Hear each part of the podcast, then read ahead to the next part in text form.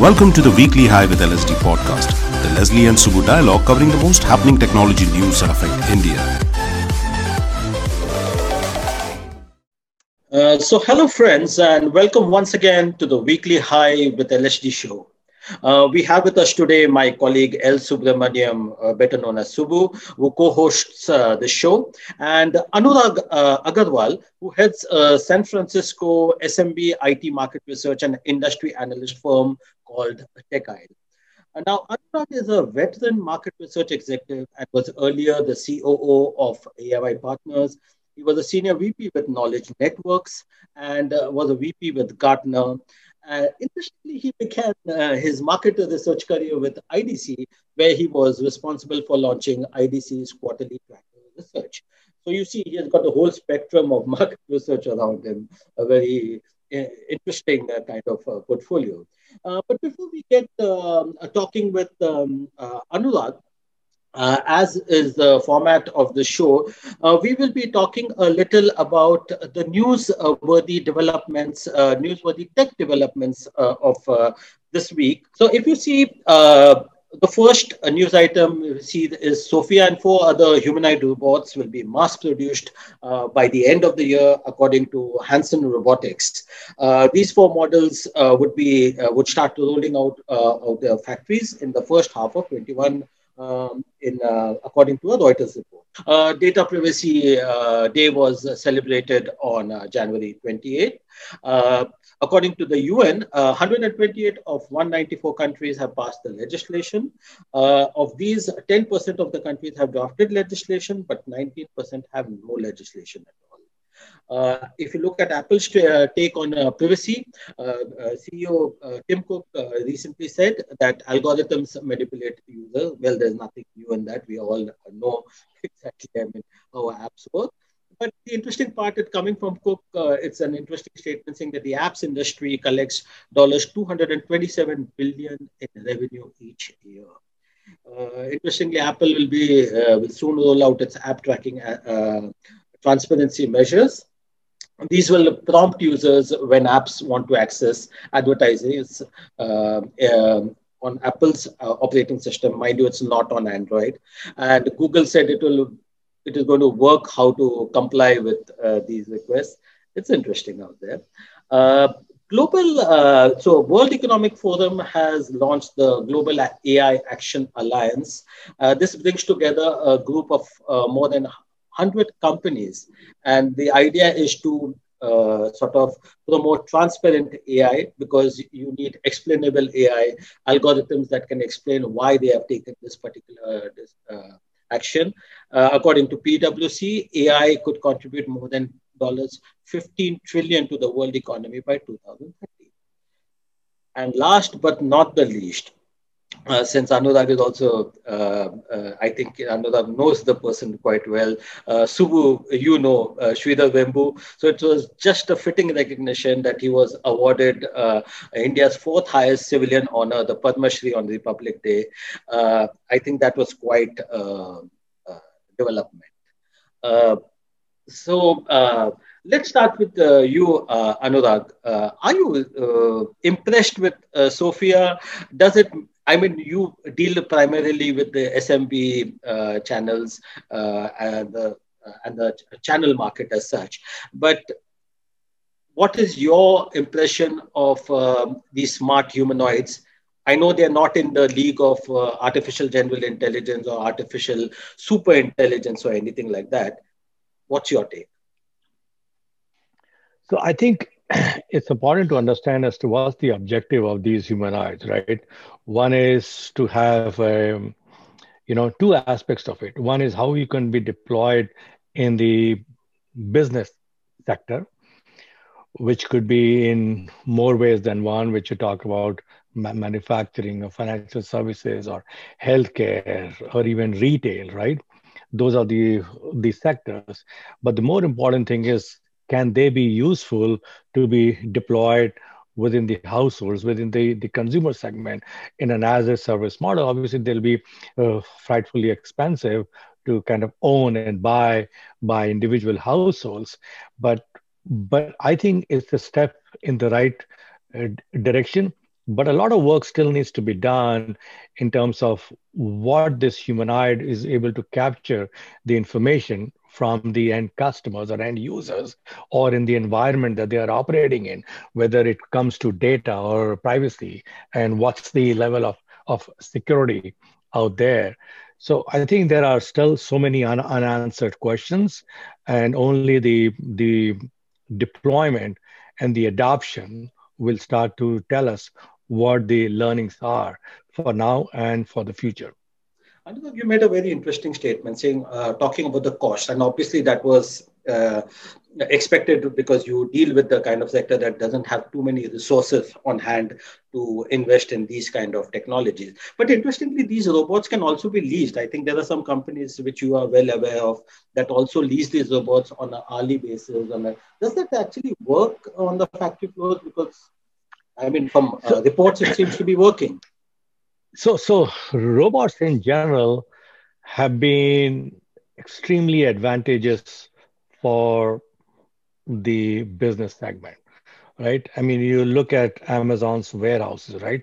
You cannot walk into an amazon warehouse. So for that matter any very large you know three or four you know us football size fields you know you start to look at that you know is the is the robots that are doing most of the work right and then you there are there are so many useful use cases whether it be in the us or europe or even in some of the asia pacific countries where your goods your whatever you've you've ordered online are being delivered through robots right within a defined area. So so so there are many different aspects of it right? So i, I don't think the, the cost is a going to be an inhibitor it's what are the use cases and how those use cases can be easily applied to my to my segment. For example in a in a retail store you know how many times you walk into a retail store where you are trying to to look for a sales clerk or somebody who can answer your questions you know and th- th- think about it a, a robot like like sophia can can walk up to you and say hey looks like you are looking for something. Do you need any help? Can i help you? Right? And and we have seen that and i have interacted with many companies who are using robots in in big malls and so on and so forth. So so there are many different use cases. I don't think cost is the main inhibitor. I think the the issue will be what's the use case who can manage it how they will be be managed what does the data collection look like and how that data will be used. Yeah. So, Anurag, here is where I have a question for you. The question is that, uh, yes, uh, the use cases are going to be uh, terribly critical. And we also have to look at the, uh, you know, the data privacy and how they collect data and what kind of use the data is going to be put to and so on and so forth.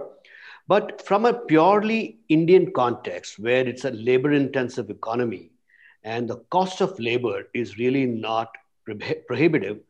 Uh, do you think that could be an inhibitor for the adoption of, uh, you know, Sophia in India or India like countries?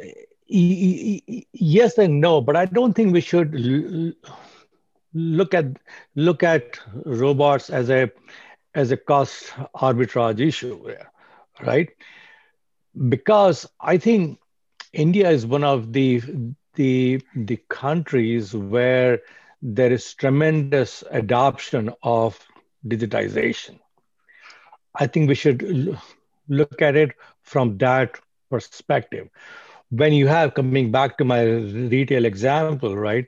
When you have so much of emphasis going on, you know, on competition between Amazon or Flipkart or you know slash Walmart, and then you have the Reliance stores and all that there are so many different opportunities which are there and what will happen is that that that the labor which is currently doing the manual labor could be easily deployed or could be easily trained to do something else. A lot more uh, right? Which kind of gives them more uh, uh, salary per hour type of thing. I think that's the way we should think about it in terms of the, the, the positive impact of robots like this. Yeah, okay. I mean, it's pretty interesting because uh, Subbu, uh, uh, specifically talking about the India market, you have these Roomba robots that uh, that are yep. being used by households out here.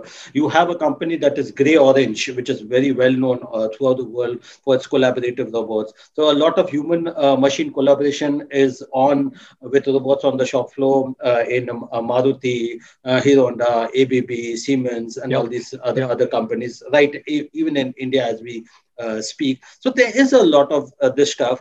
And also, interestingly, I think um, uh, we need not look at, uh, I, I, mean, uh, basically, uh, whenever we talk about robots, we are thinking about hardware, we are thinking about androids. But there are also efforts like uh, I know Pranav Mistry's uh, Neon, for instance, which is uh, which was touted as the first, uh, world's first uh, artificial human, which is a, basically a software you just had a kind of a projection of a, a screen and it runs on an AI engine and actually it has been implemented uh, or rather it is being implemented in banks in uh, japan and korea etc and he has plans to get it out Uh, soon in india because i was uh, partly involved in that project so I, I, I know about it and we had launched it at the consumer electronics show uh, in 2019 uh, uh, and there are similar a lot of uh, these kind of projects that are being used in the fashion industry and other kind of sure. retail especially as uh, Anurag uh, pointed out. But uh, other than uh, the Boston Dynamics, the dancing robots, and all this, so there's a lot of uh, work, as we all uh, know. let's segue a bit into the data privacy. so, International Data Privacy Day on January 20th. And apps, I think every app, for that matter of fact, collects humongous amounts of data is it a Subbu? Let me ask you because you uh, uh, talk a lot about cybersecurity and privacy and all that kind of stuff. Uh, are you seeing? A, is it uh, advantages today with all the kind of moves that Tim Cook is making and Apple is making? Is it better to have a, an iPhone as opposed to an Android? Would you feel that's I, the or everybody is the same? I, I think look, there is a lot of rhetoric on data privacy uh, clearly the, the, the urgency of the situation has been felt. And the fact that, you know, Cook is talking about allowing the Apple users to, you know, set the, set, do the settings is, uh, you know, enough evidence of the fact that it is a serious issue. However, however, the jury is still out there because I think the amount of data that is being collected, I, I don't think the problem is about the data being collected. Okay, that's, that's one dimension. The other dimension is what is being done with the data. As a user, do I know A, that my data is being collected? Probably in the fine print, I have tick marks somewhere and I, I, I think, you know, my assent has been there. Two, are the guys who are collecting my data, purveying my data, and making money and not telling me? The answer to that is absolutely yes, they are doing that. Three, do I know where the data is being uh, sent to? The answer is no, I don't know. So the I think the you have when you look at data privacy, you got to look at all of them. And I, I would I've been arguing this for the longest time that I think that uh, you know whether it's United States or India or any of those countries we don't have legislation, I think for them the best place to look for in terms of data privacy and stringency is probably Europe. Because Europe has done enormous amount of work, and today you actually see tech companies very wary of the data privacy laws in Europe because not only are they impl- putting in a law, they're implementing the law and they're telling the companies that, you know, we are going to crack the whip. So it is all these three dimensions which are important as far as the data privacy is concerned, and not just the rhetoric. We'll get there someday, but today, are we there? Not at all. Absolutely not. Anurag, your thoughts?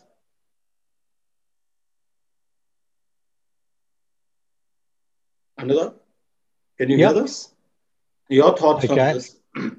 Okay, yes, I did not hear that you were asking me a question because I think you can fade it in and out. So I, I think the, the, the important point is, I mean, he's right. I mean, all those points which he has raised. But the the question really starts is what data is being collected about myself, right? I think that's where it all starts. I don't think the users have a fundamental issue as to what, you know, if the data is being collected.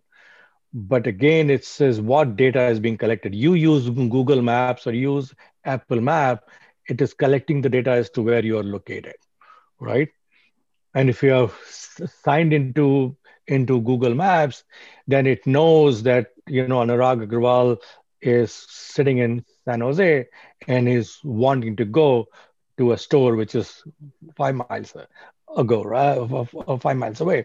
So it is collecting that data, and the user does not have any problem in doing that because the user itself is getting some kind of a service back, right? But I think the the problem arises when the user is not aware as to what data is being collected and how it is being shared, right? We saw the recent backlash when Facebook announced that, hey, there is some WhatsApp data that will be shared with Facebook, right? It was a, a valid concern, but then Facebook had to come out with explanations and explanations as to what it is being collected, but the users are still not convinced, which is why the WhatsApp delete started the process, right? But at the same time, people are not really saying, okay, WhatsApp is providing me a great service. I should be able to do something about it, right? And that's why you have places like, you know, uh, DuckDuckGo or, you know, that website yeah. is working so well it has gone up to you know it has, it has seen a tremendous growth rate as compared to to to google's search engine. But people still use google. So i think the the issue is i mean europe is there. Then you have you know you have uh, california uh, privacy act is there. But there are very sporadic initiatives and the users alone cannot do anything about it. It's some level of legislation is required to be able to make sure that the privacy, the data that the user is sharing with the apps, the software are protected. Yeah, if you remember, we started the whole conversation with those points. You know, according to the UN, 128 of the 194 countries have, you know, some sort of a, I mean, uh, said that they'll have legislation, but of them, I think uh, 19% uh, uh, have drafted some sort of a legislation. Uh, uh no, 10% have drafted some sort of a legislation. 19% have no legislation at all. So we do have that problem. And speaking about uh, privacy, uh, obviously you do have alternatives. As you said, DuckDuckGo was uh, for, for the Google or uh, uh, whatever you uh, browser you want to use, or you could use a, a virtual private network, a VPN, or uh, there are other alternatives, whether it's a Telegram, whether it's a Signal. But as uh, Subbu and me, we have discussed discussed this on earlier episodes also. They don't have the network effect, so that could you know impact businesses basically. Yeah, it is. It is absolutely important, right? The network effect is extremely important. They they don't have it. That that's why you know the users want to use it. I mean, you started off by t- talking about Sridhar Vembu, right? One of the success factors of Zoho is that they take privacy very very seriously. You know, they have their own uh, data centers everywhere. They don't capture any information. You know, if they capture any information, then they, they they tell you exactly what information is being captured. I think that makes tremendous sense. True. And uh, uh, we'll come to uh, Sridhar Vembu in a bit. But the interesting part is, uh, uh, uh Subbu Anurag, both of you, have you seen the Facebook's uh, latest revenue figures? 85. No, I'm not. So 85 uh, billion in revenue. I mean, 86 billion approximately, uh, 2020 revenue.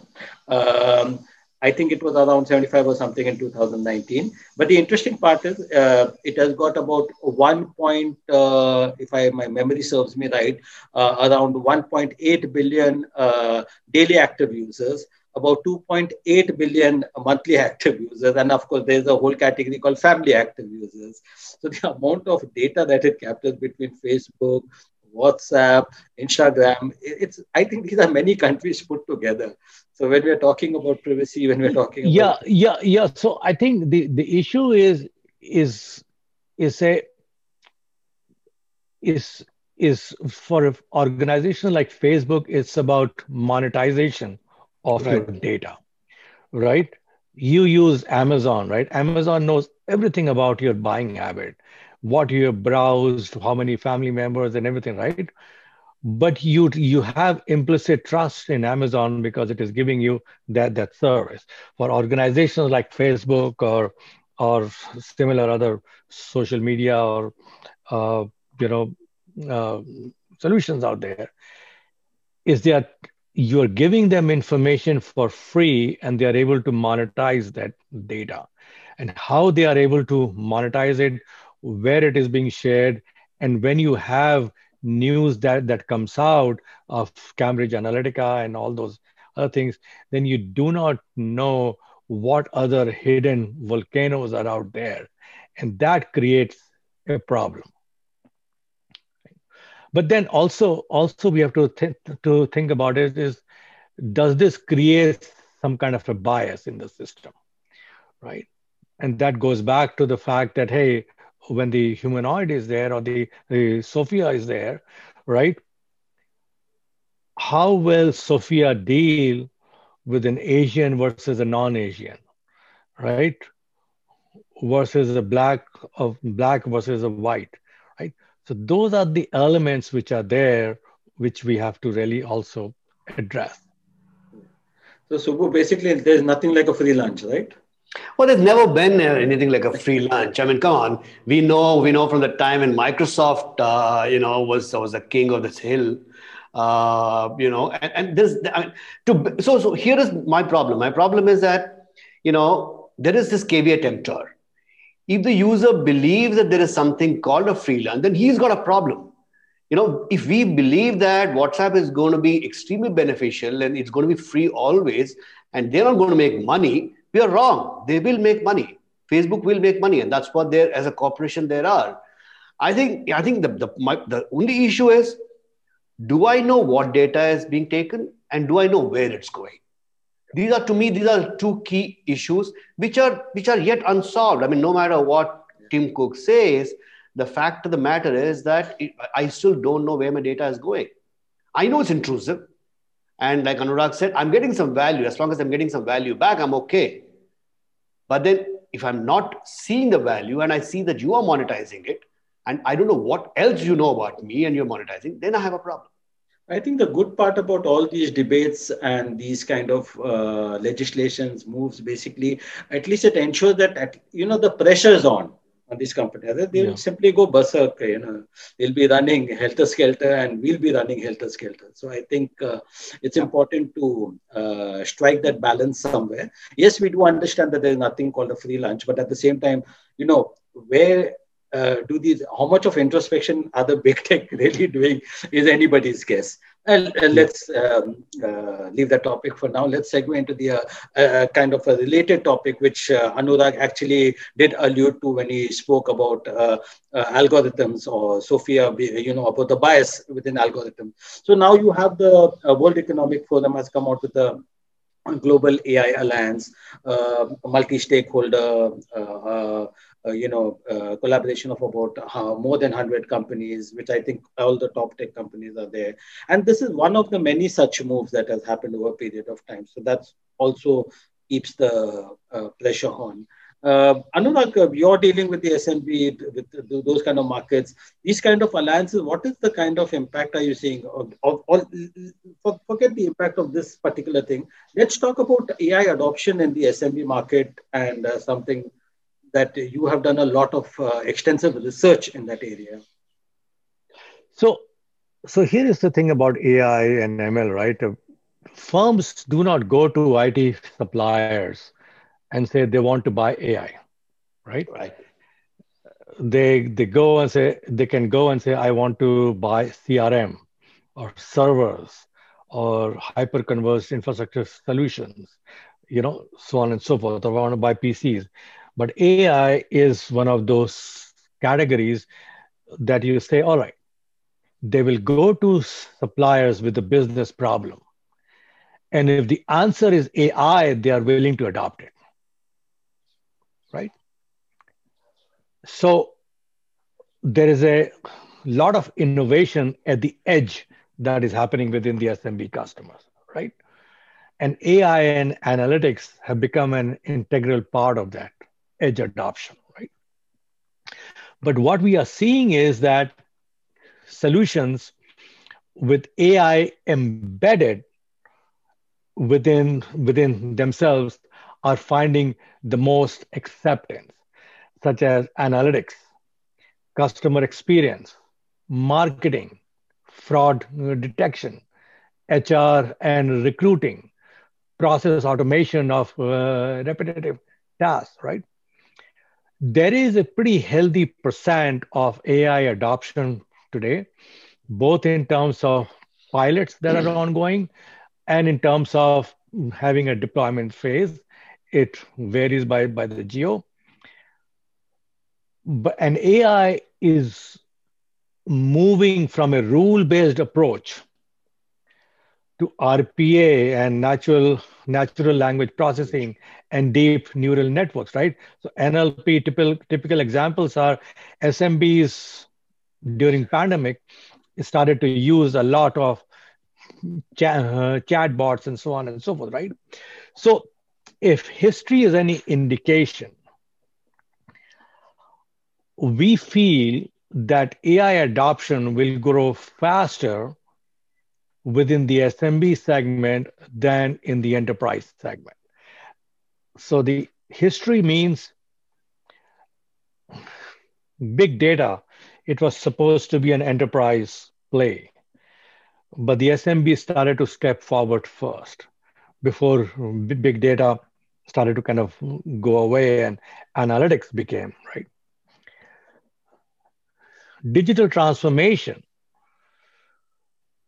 Enterprises have woken up now, but digitalization or digital transformation within, within SMBs has already been a seven year journey, right?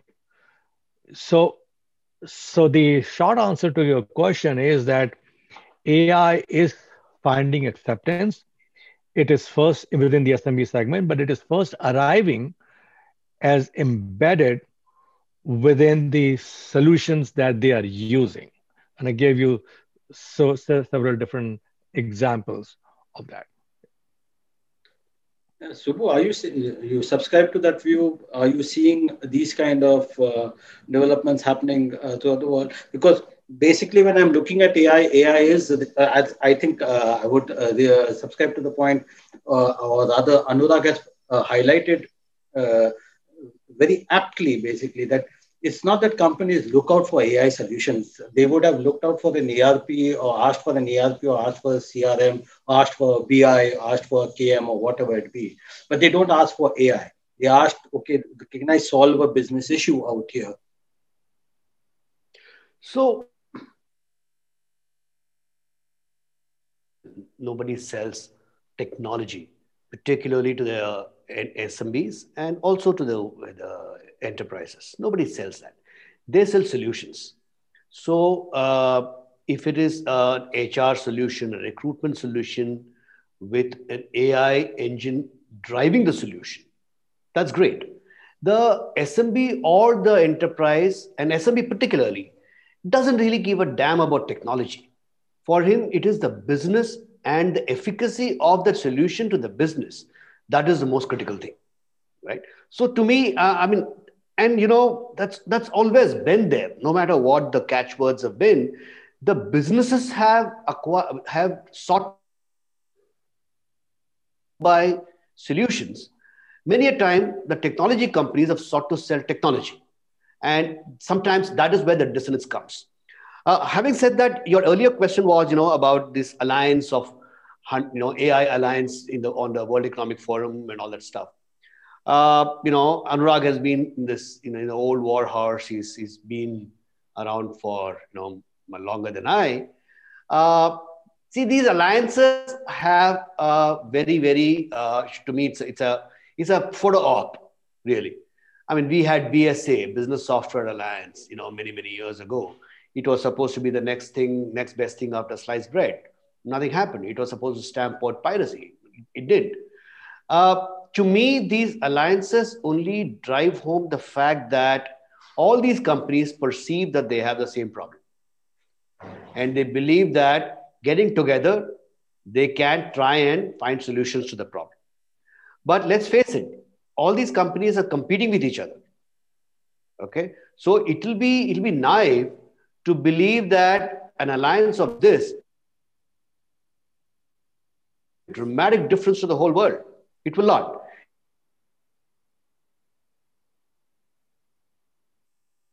It's something important and that it is something that we need to you know start peddling more and more as solutions but purely as an alliance in terms of value that it's going to drive i, I i'm I'm a, I'm a skeptic honestly so so so let me give an alternate view right yes uh, alliances sometimes don't work but I think in the in the case of AI, it may be a very useful exercise, right? When you, when these company can these companies can share their learnings and expertise to say solve world hunger, deforestation, right? Or you know, um, uh, um, uh, fires in the in the um, in the in the in the forest, right? Or you know, look at wildlife uh, uh, extinction. You know, so when you start to look at those kind of things, or disease and you know, um, water sanitation, those kind of things, if you start to pool your resources, the learnings, then I think these kind of alliances will start to make sense. And I think that will probably be the ultimate objective here.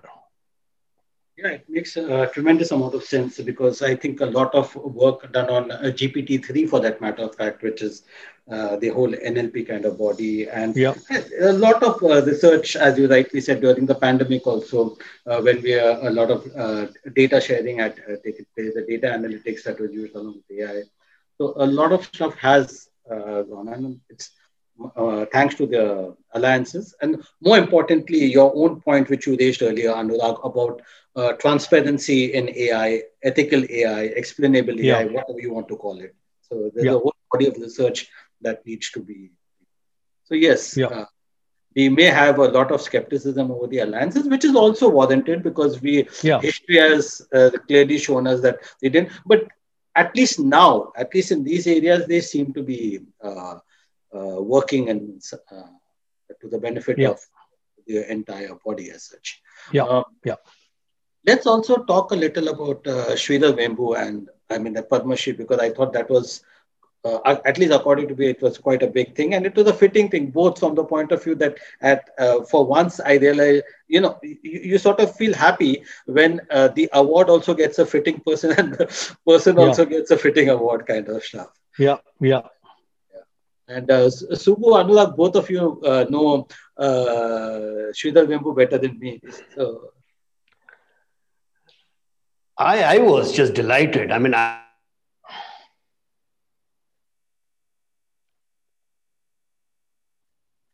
we are losing you because you know uh, he he's done some outstanding work. He's walked the stock, and, and and and I think I think he's been able to create enormous amount of value, and I think I think it's it's very well deserved. I mean, it, it is certainly he's one of those you know shining lights I've always considered to be uh, a guy who's who's who's, who's done you know followed his passion but created enormous value, especially to the hinterlands of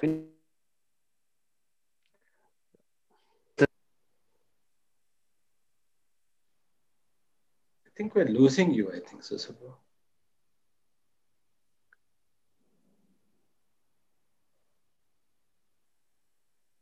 My connection has been very unstable today. So why don't yeah. you guys just keep going on? Yeah, yeah. Can't hear you, basically. Yeah, I, I think uh, Anurag, uh, uh, very importantly, I, uh, I think both of us, uh, when we were earlier also having this discussion, is that he, he's a very modest man, despite running almost like more than a 4,000 crore enterprise. Uh, he has got about 9,000 employees today. I remember uh, interviewing him way back in 2014, and I wrote about it on a, a sister concern, uh, CXO Today. And that uh, you can see from the amount of response that that article got on LinkedIn, it went viral.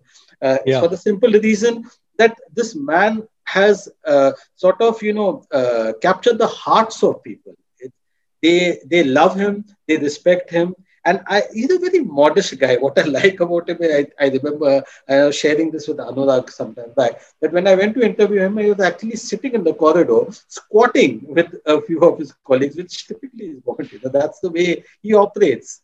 And you seldom see a CEO like that. And it, you know that he's not uh, sort of, uh, you know, uh, pretending to be that man. He's just that uh, person. Yeah. So I think, you know, we have to to think about it in a way that yes, Zoho as an organization was founded, I think, way back in 1996. 19, yeah. Right. Yeah. And then it has been continuing on. It has been on a growth path. Is not taken a, a, even a dollar of outside capital, right? Yes. And of, of late, over the last two years, you know, Sridhar's philosophy has been how do we how do we lift up the under privileged people right and a key reason why he moved himself out from the uh, the the center of Chennai to the outskirts, right? He he lives there. He has started schools. He has taught the villagers how to grow their own garden, you know, plant their own vegetables. And, you know, he teaches in the schools, he he goes in a in a rickshaw. And I think the, the important point here is that, hey, one of the things which he says is that, you know, they have to be very disciplined, right? In terms of how do they grow the organization as well and I think he's he's marrying the business with community and is doing that very effectively. So one of the points which he raised to me was that the global employee attrition rate is about 7.5%. In the rural areas, he has found it to be 1.5%. So when you see that, then you say, okay, you know, what can I do more for the rural employees? Or what can I do more for the villages, right?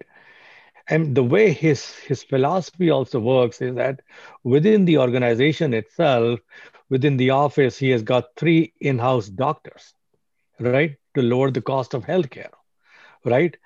And his point is about how do I avoid the insanity that is connected to competition right? So he is working through all those points and he's doing a lot of internal thinking and br- br- bringing them in the business aspect of it and in the process really succeeding.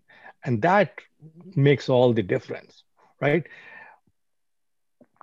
And also, I think uh, very uh, interestingly, he, uh, I remember, uh, and he has not changed that pattern very much, is that he uh, took students who were 12 standard pass and then taught them engineering with his own, uh, with, with, the money, funded them for their education, and then co-opted them in Zoho. So that was a very interesting part. And then many other tech companies also adopted a similar approach.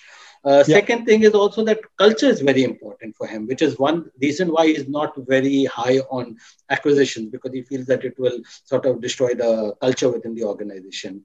Uh, that he has not listed and um, uh, that he is completely bootstrapped a company without a single naya paisa from investors is something that you already highlighted. So I yeah. mean, this is an exemplary made in India story, and uh, that's why I called him a true ambassador of India without him actually even claiming that position or anybody wanting to give it. It's, it's, yes. It's very that's, heartening that's, kind of.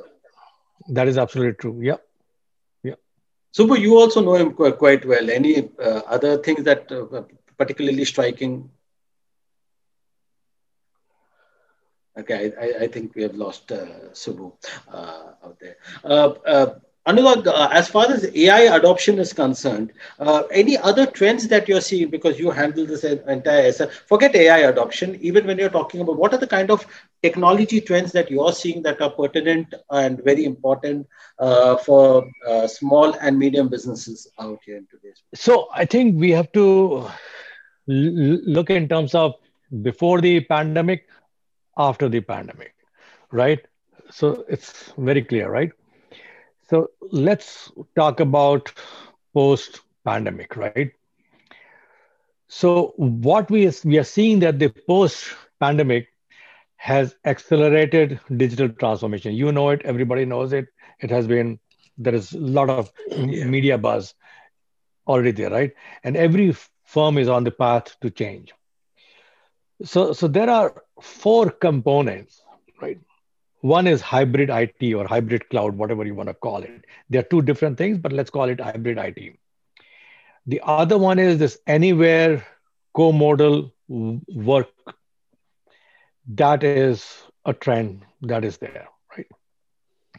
Third is security, which is obviously important. It's always top, top of the mind, right? Then there is this edge computing, which is the next big thing right? And lot lot uh, lot of SMBs are innovating at the edge. Analytics is the fifth important thing which is going on, and underlying the the enabling technology is the cloud, right? Cloud is not only an essential IT infrastructure for these SMBs, it is also the essential business infrastructure now. And all of these things that, that I talked about, the hybrid and anywhere co-model work, security, edge analytics, and the digital transformation pieces of it are dependent upon cloud. So this is the trend we are seeing. But I think the imp- important point here is let's not look at it from te- uh, technology perspective, right? We should think about it. What's the business challenge, right? Or let's say what are the challenges of the business executives and what are the challenges of the IT staff within these organizations, right? I think that is very important to, to consider. So the data really shows that the top five business challenges of these organizations are how to achieve cost efficiencies, how to initiate innovation because innovation all of a sudden has become top, on top of the mind right? How to enable operational excellence. How to empower organizational productivity. It's not about the individual anymore it's the entire organization. How to drive business growth and ultimately customer intimacy. So these are the, the issues, the five big challenges that the SMB, whether you call it a small business executive or a mid-sized business executive, they are faced with, they are dealing with, right? and these that, challenges haven't haven't really changed over a period of time. I mean, even if I were to ask you this question about five years back or even 15 years back, I mean, these five uh, uh, points that you raised now were the challenges that probably uh, all these companies faced even say a decade back. Uh, is it that the, these challenges are sort of you know being uh, uh, sort of uh, being blown out of proportion because of the complexity within the IT frameworks? Is it that? No, or? no, no, uh, no. I I think I think the way you have to think about this is that the the challenges were similar in the past, but they were very narrowly focused, right? So when you let's let's take an example achieve cost efficiency, right? In the past, it was about how do I reduce my operating cost. So operate, re, reducing operating cost is one narrow aspect of it, right? But how do I achieve cost efficiencies end to end? So that becomes a different challenge, right? how to initiate innovation? Innovation was never on top of the top of the mind. It was always about how can i introduce new products or new services in the marketplace because i need to compete better. But now it is talking about innovation. It's not about innovation at the, at the product level or the service level. It's the end-to-end innovation right so that's where the things have changed right and the reason why things have changed is because technology is available to enable that, right? So, and that is the trend that we are seeing. And digital transformation is that is that concept that enables all of these five different challenges any thoughts on blockchain? Because that is also one of the, uh, it's being touted as one of the critical uh, components of this. So, so, so blockchain has been there uh, for a while. I mean, IBM was the one of the biggest spokes uh, spokes organization, if you will, talking about blockchain. And blockchain is being very effectively used within the small businesses.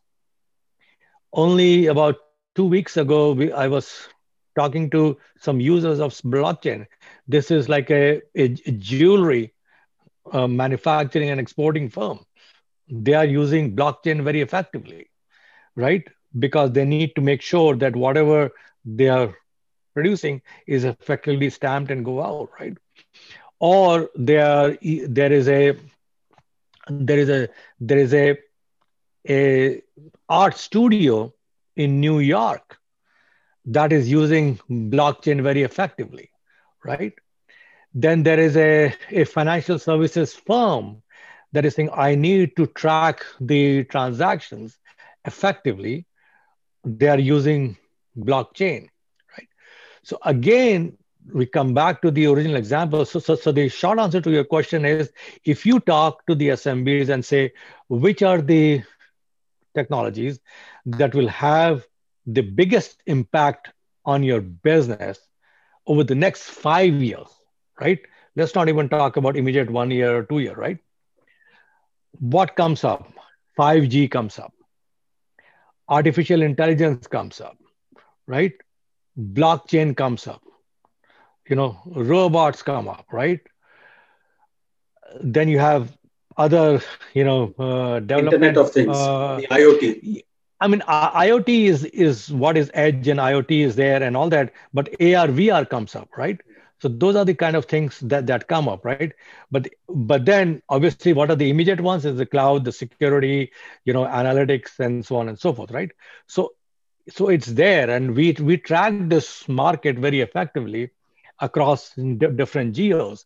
So there is a healthy intent to adopt this, right?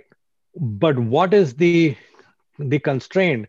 The constraint is the suppliers, whether the IT supplier or the channel partner that serve that SMB community is unable to develop the skill sets in these technologies to be able to connect the outcome that the business is looking for with these types of solutions, right?